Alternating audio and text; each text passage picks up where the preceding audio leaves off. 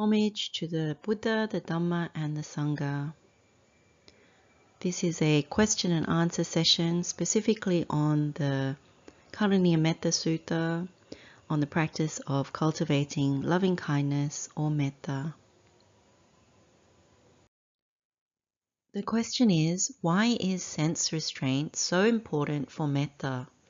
Can you explain why the lack of sense restraint is considered dangerous and why the Buddha uses the simile of burning when describing this. So, when we went through the Karaniya Metta Sutta, I think it was part three, and we were looking at core virtues of uh, metta. And as you uh, can see from undertaking this meditation, what we're doing is trying to refine our sila. So, we're actually trying to purify, and therefore it fulfills what the Buddha calls adhisila, which means higher virtue or higher morality. And part of that is sense restraint, and what people often miss is how it actually um, is part of developing higher morality. And the reason for it is that it comes under Sangvara Sila, which is uh, the Sila that goes with restraint. And so that's one part of it. So when you're doing silava, which is being virtuous, sense res restraint plays a, a, big part of that as the Sangvara Sila part of it. Because in doing so, what you're actually doing is you're preventing uh, the through the sense bases getting caught up and misapprehending conditions, causes and conditions, and therefore um, getting entrapped in, in many ways, entrapped, bonded to sense pleasures that uh, ultimately lead you to coming back again in the ultimate sense. Now, with sense restraint, what Buddha has said about sense restraint is that it's the, the foundation for spiritual growth. So that's one of the suttas that we looked at. It said that it is a, a foundation for spiritual growth. The Buddha also gave a number of different teachings around sense restraint. Um, it's such a huge thing that when you go to the Samyutta Nikaya and different parts of the Anguttara Nikaya, you see a lot of emphasis. Like there are chapters devoted to just sense bases and, and sense restraint. One particularly good sutta is the Indriya Samvara Sutta.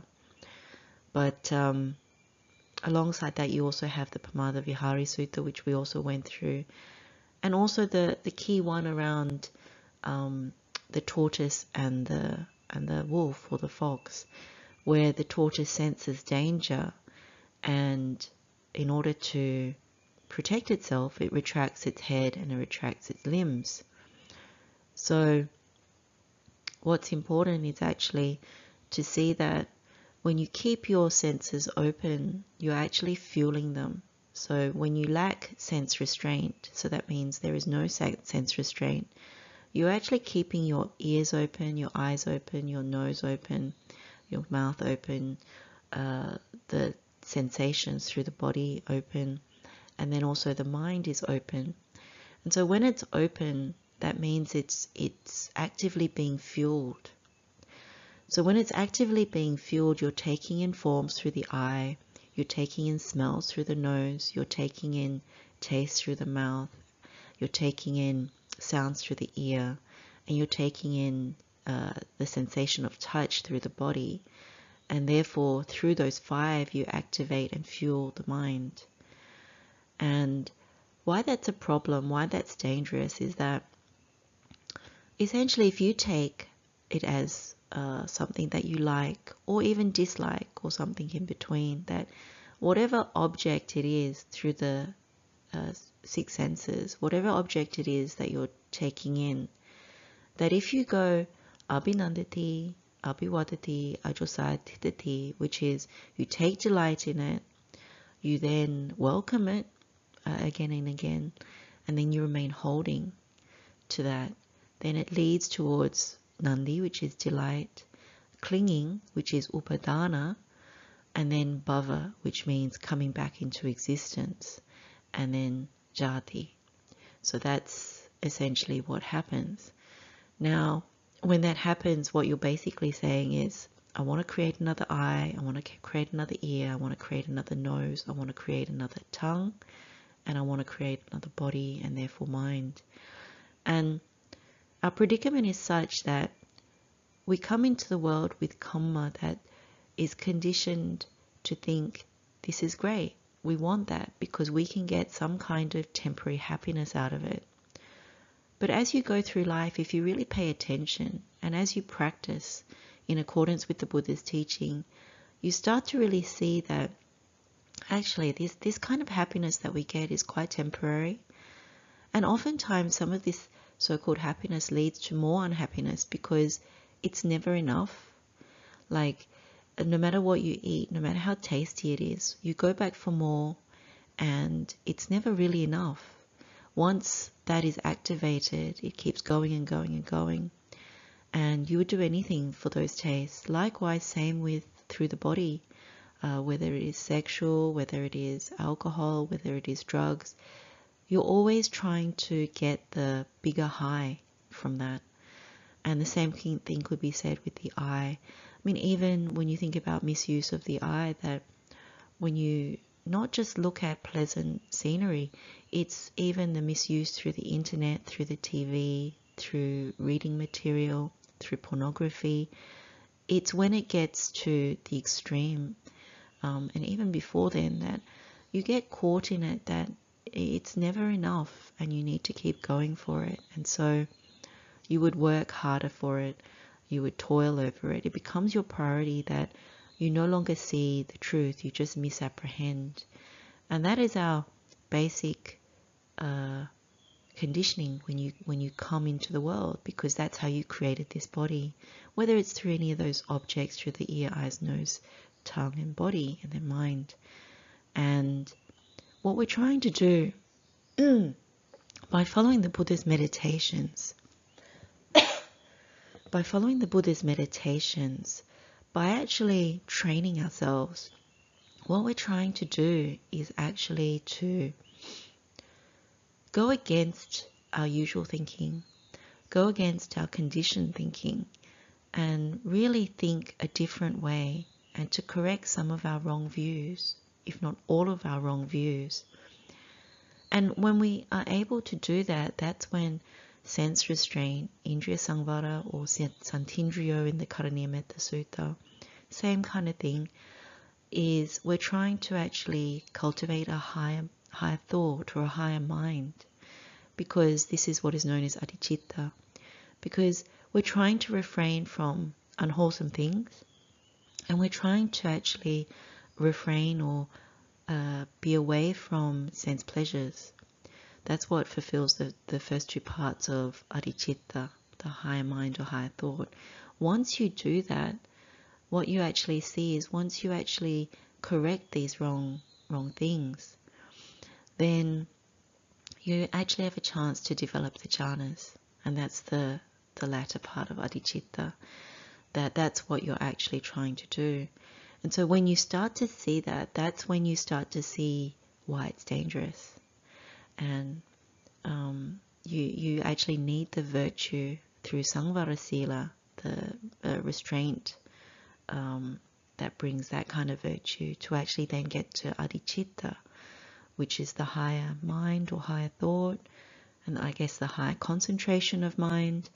That once you actually be able to do that, then um, you're away from sense pleasures or things that activate the senses. You're away from unwholesome as a result of that, and therefore you can actually access the mental absorptions. You can actually develop a, a deeper concentration, actually, to then penetrate Dhamma, to then uh, cultivate higher wisdom. But that only comes by being able to see, because the way you get to Adipanya at that point is really to see if I indulge through any of my sense bases, then I may want to create another eye, ears, nose, tongue.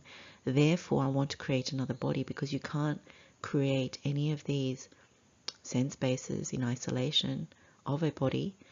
And therefore, the whole mess of suffering comes again because uh, you, you want to birth again. So, the second part of the question is uh, why the Buddha uses the simile of burning and we'll take another closer look at this in order to answer this question. The sutta where the Buddha gives the teaching on burning is called the Aditta Sutta, and it's in the Samyutta Nikaya, chapter 35, and it's discourse number 28. And it's commonly known as the fire sermon. It's where the Buddha gave a teaching to newly ordained uh, ascetics, about a thousand of them, and they had previously performed sacred fire rituals.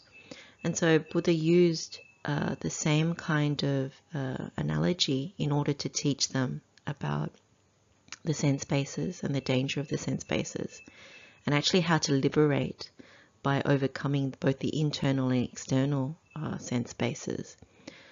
And so, if we take the example of the eye, what the Buddha had said was because all is burning, and what because is the all that is burning. The eye is burning, forms are burning, eye consciousness is burning, eye contact is burning, and whatever feeling arises with eye contact as condition, whether pleasant or painful, or neither painful nor pleasant, that too is burning. Burning with what? Burning with the fire of lust, burning with the fire of hatred, with the fire of delusion, burning with birth, aging, and death, with sorrow, lamentation, pain, displeasure, and despair, I say the Buddha goes on to the other sense bases. So what's important here is when it burns with the fire of lust, hatred, and delusion, this is a similar way of saying dosa moha um, in terms of greed, hatred, and delusion, or in this case, raga, dosa, moha, lust, hatred, and delusion. And the other interesting thing is uh, Buddha says everything is burning. So both internally and externally, it's burning and uh, he goes through each of the sense bases. So what, what we'll do is we'll look at this in, in more detail, what, what the Buddha actually means. And, and actually what's really important about this is because it actually links up to the Paticca the dependent origination. So when you look at what the Buddha says as the Jnanapatha, as the insight pathway that he's showing us, even in a, a paragraph like this, you can actually see the adhicitta, adi, adipanya part of it, particularly um, if you restrain, because if you restrain, you're, you're fulfilling uh, samvara sila, so the restraint of, uh, of in order for virtue. But then when you actually start to see the danger of it and then start to restrain through the sense bases, you're actually fulfilling um, uh, being separated from from central things and then also unwholesome things and therefore the mind can absorb. But then the punya comes with the wisdom where you actually break the link in the paticca the dependent origination. And we'll, we'll look at that. Uh, i have a, a, few slides that can actually show uh, where that actually breaks if you actually practice this if we translate the buddha's words into a table of some sorts or a, a kind of process map, then what you see is that what Buddha describes is really around agreeable objects, disagreeable objects, and neither agreeable nor disagreeable objects, and the kinds of sense contact that arises, and that once you make sense contact, you get some kind of feeling, and eventually, with that feeling, the more you activate that, then you burn with the fire of lust or hate or delusion and eventually you get up get to some kind of dukkha and what is quite interesting is that if you go to the Petakopadesa, which is the Pitaka disclosure in the minor discourses, it actually breaks out what we've taken from the Aditta Pariyaya Sutta, what we've come to about four or five uh, links in the chain. You actually, uh, it can be expanded to about 10. It actually breaks it out more. And so when you meditate on that, it actually uh, helps you to understand it more. But essentially, what the Aditta Pariyaya Sutta is saying, similar to Petakopadesa, is, is this thing. It's saying, no matter what object you take, and, and the minute you make sense contact, and if you continue with that contact, then you'll get some kind of feeling. So, whether it's an agreeable, disagreeable, or neither agreeable nor disagreeable object, once you make contact, then you'll get something, whether it's pleasant, painful, or neither painful nor pleasant feeling. But what happens is you end up burning with lust, so raga salla, or burning with hate, dosa salla, or burning with delusion, moha salla, and you end up in dukkha. And it's more explicit in Petakopadesa, which I've listed here, is you end up in uh, viparinama dukkha, which is painfulness in change, uh, dukkha dukkhata, which is this painfulness in pain, and uh, the final one is uh, sankhara dukkha, which is uh, painfulness in construction. So the meditation that one can really do is uh, any kind of object you take, when you make contact, you, you get whatever feeling it is, you end up in dukkha. And the best way to meditate on this, to understand burning, is actually to take an example in each of them. So under each uh, one, you take an agreeable object, you use an example. Uh, disagreeable object, you take your own example. And neither agreeable nor disagreeable, you take your own example. And you meditate on these steps and you see whether you end up in dukkha. So I'll just give an example for agreeable object.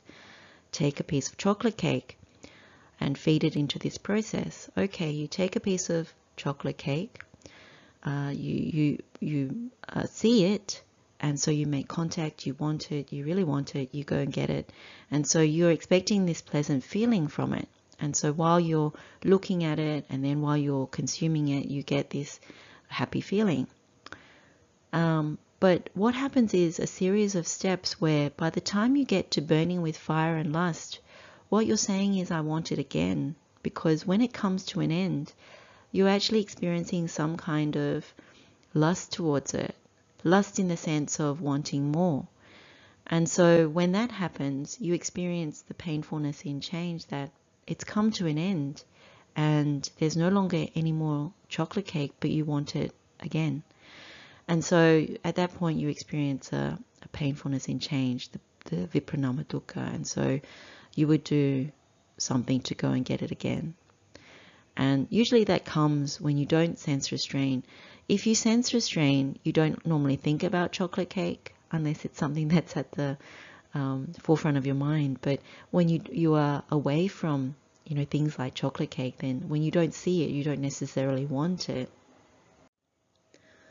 So you can break it down in that way. Now the sutta also goes into the other uh, insight pathway, which we can also go through.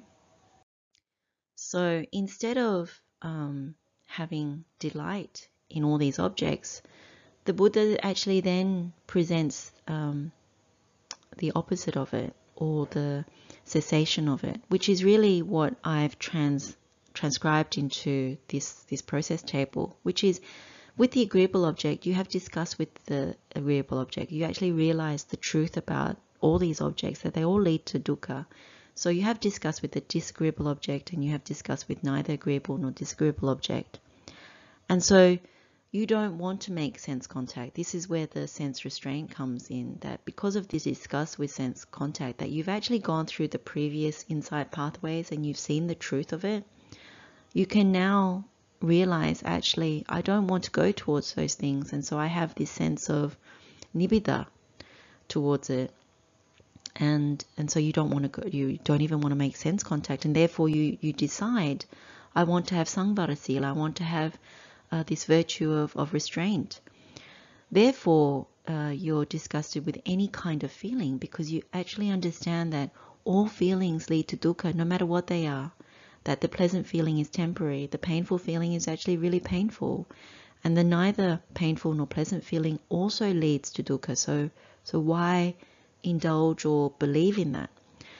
And then the next step is really that Buddha says in all these cases, uh, when, you experience the disgust, the nibbida towards uh, objects and their contact and their feeling, then you you actually start to have disinterest you know you, you're actually not interested in it you start to detach from any of these uh, objects that you, you take in through your sense bases when that happens what buddha says is there'll be this lack of desire for these things and so one becomes free.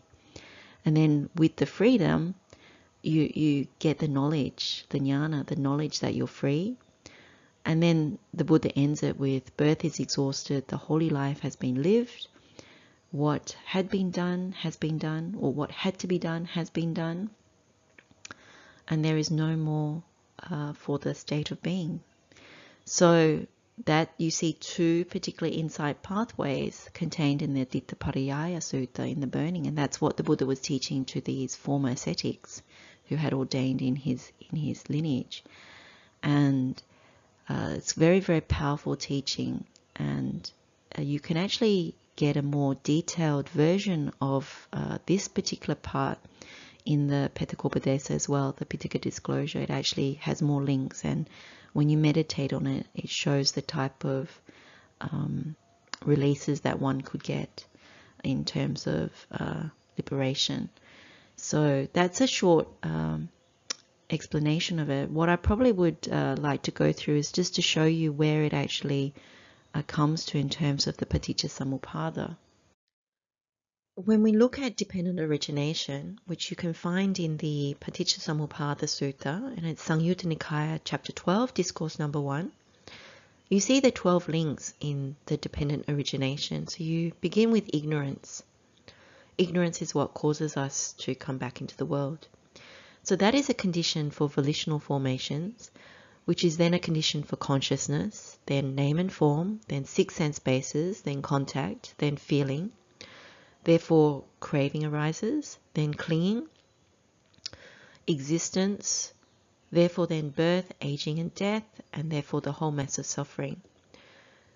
Now, what we've got here is a, a diagrammatical depiction of those 12 links.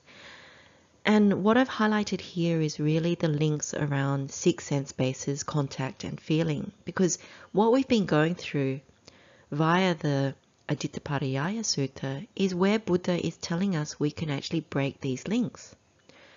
Six sense bases and contact is really where sense restraint is very important. Because when you start practicing sense restraint, you get the ability to see what the fire sermon was trying to show us, which is when you create six sense bases, you're actually wanting to come back and make contact through any of these sense bases. And when you make contact, you have the potential, particularly through dependent origination, to misapprehend feeling. When you misapprehend feeling, tanha arises, craving. And the misapprehension means that you start to burn with lust, hatred, and delusion. But you don't see it. You actually misapprehend that. You think there is actually, instead of dukkha, there is sukha, which is lasting, that can be controlled. You can hold on to it. You can get whatever you want, but Buddha always says that you, you actually never get what you want due to the fact that we are aging, uh, we get old, um, we get sick, and then we die. That this is the predicament for all of us. That don't misapprehend it. Uh, the Buddha is saying. But when we misapprehend through clinging, we actually think, okay, it's worthwhile. There's something valuable here to come back to existence. When we think like that with the wrong view, then of course we create another birth, and then aging and death come with that, and the whole mass of suffering comes with that. And if we never correct the view, then yet again we would want to create another body, you know, through wanting to, to experience these things through the, the sense bases. And so the whole thing continues again. That's the ignorance. And so you get this idea, ah, this is good, let's do it again. And so you create uh, the volitional formations, consciousness, name and form, and then again, six sense bases. So what the Buddha is saying through the fire sermon is, don't do that. Like, look at these sense bases. Look at contact made through the sense bases. Look at the feelings that come through the sense bases, but realize that they all end up in dukkha, which is the, the, the processes we were looking at before through the fire sermon. And when you break through, when you really see that truth, that no matter what object you take through the six sense bases, that no matter what contact you experience, whether you experience pleasant contact, painful contact, or contact that is neither painful nor pleasant, it ends up in one of the three types of feeling pleasant feeling, painful feeling, and neither painful nor pleasant feeling. But when you experience that, and you use your own examples to meditate, you start to see actually they all end up in some kind of dukkha. And so, if you really meditate on that, um, you have the opportunity to break these links. So, that is the beauty of when you bring that all together. Uh, that's another way of also seeing why sense restraint becomes so important because you don't actually want to keep going down this this pathway, this unwholesome pathway uh, that the that the Buddha is actually telling us. So uh, again, you know, if, if you do go down this way, then you, you start burning with lust, burning with hatred, burning with delusion. And it's a very unhappy uh, thing to actually do because at that point you have no choice really because you have the wrong view and therefore you are with uh, the unwholesome really. And so when you start to learn this, this, this true Dhamma from the Buddha, liberation is, is much closer because if you attend to this you actually start to see, ah, this is how it's constructed. This is the pathway of how it's constructed. And then you, you look at the Buddha's other pathways. This is how you don't uh, construct it. This is the Atthangama part of it. So what we've been looking at so far is mainly the samudaya, the rising of uh, the the the wrong side of it. And Buddha also always gives the Atthangama or the Nirodha, the the non-arising, the cessation of it, and which is really uh, the path leading, you know, out of of that, which is the noble eightfold path. And so, through the noble eightfold path, which becomes the tenfold path, you really fulfill higher virtue, higher thought, and therefore higher wisdom. And so, this is a way of looking at that. So we have this reference when you have controlled sense faculties, which is santindriyo, the equivalent is indriya samvara, sense restraint, and tranquil minds, your bodily action will be peaceful, your verbal action will be peaceful, and your mental action will be peaceful. So this is the Arama Danda Sutta, Anguttara Nikaya, chapter 2, discourse 36. And what the Buddha is saying here is essentially the culmination of understanding this Dhamma. That when you understand that you have you you control your sense faculties and want the tranquil mind, then bodily action will be peaceful, verbal action will be peaceful, mental action will be peaceful. It's really the culmination of the Noble Eightfold Path that you really see that you don't want to burn, and you don't want to be with the unwholesome, that you see sense pleasures for what they are. They're very temporary. They're very prone to misapprehension. They're the reason why we've actually come back into the world. We misapprehended and we thought that we could squeeze even the little bit of sukha out of it and that we could control those conditions to make them last and that we have the power. But when you contemplate our predicament of old age, sickness, and death that comes with birth, then you realize that we actually don't have control over this situation at all. Our predicament is quite dire and quite risky, precarious, if you will.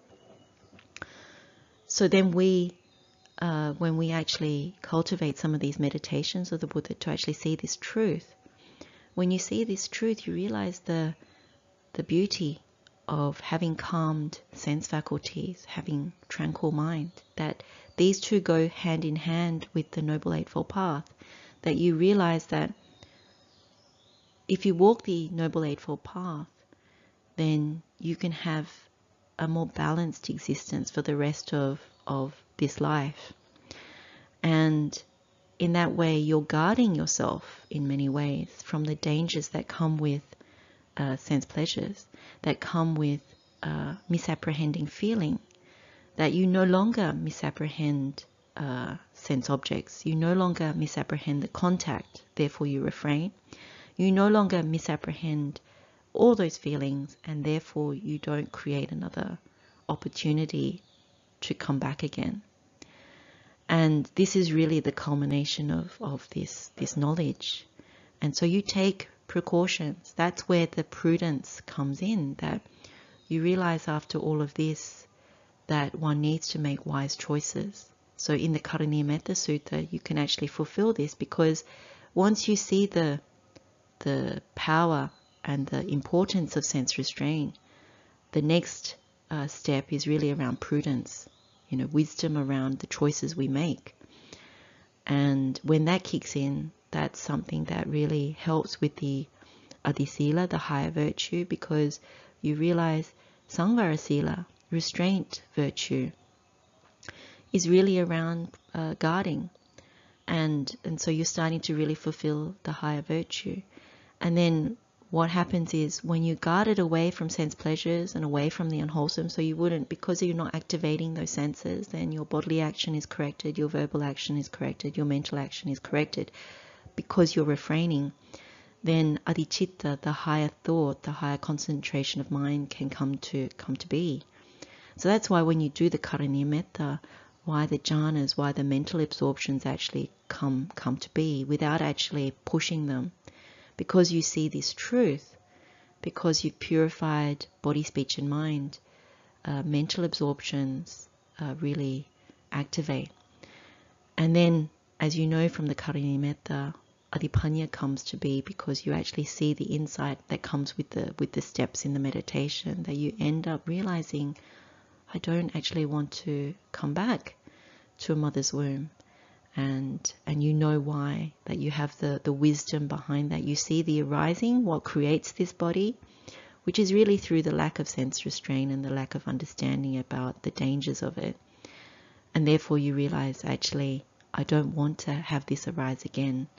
And you see that in the Karaniya Metta Sutta. What you actually do in the meditation is to correct that view and through virtue and the right view you actually make that that strong intention so I'll leave uh, the discussion here and uh, offer that as the answer to the question, a very important question. And let's share the merit with all sentient beings. May all beings in gladness and safety be well. May all beings be free from suffering. Blessings of the Triple Gem. Wish you all well. Theruwan Saranai.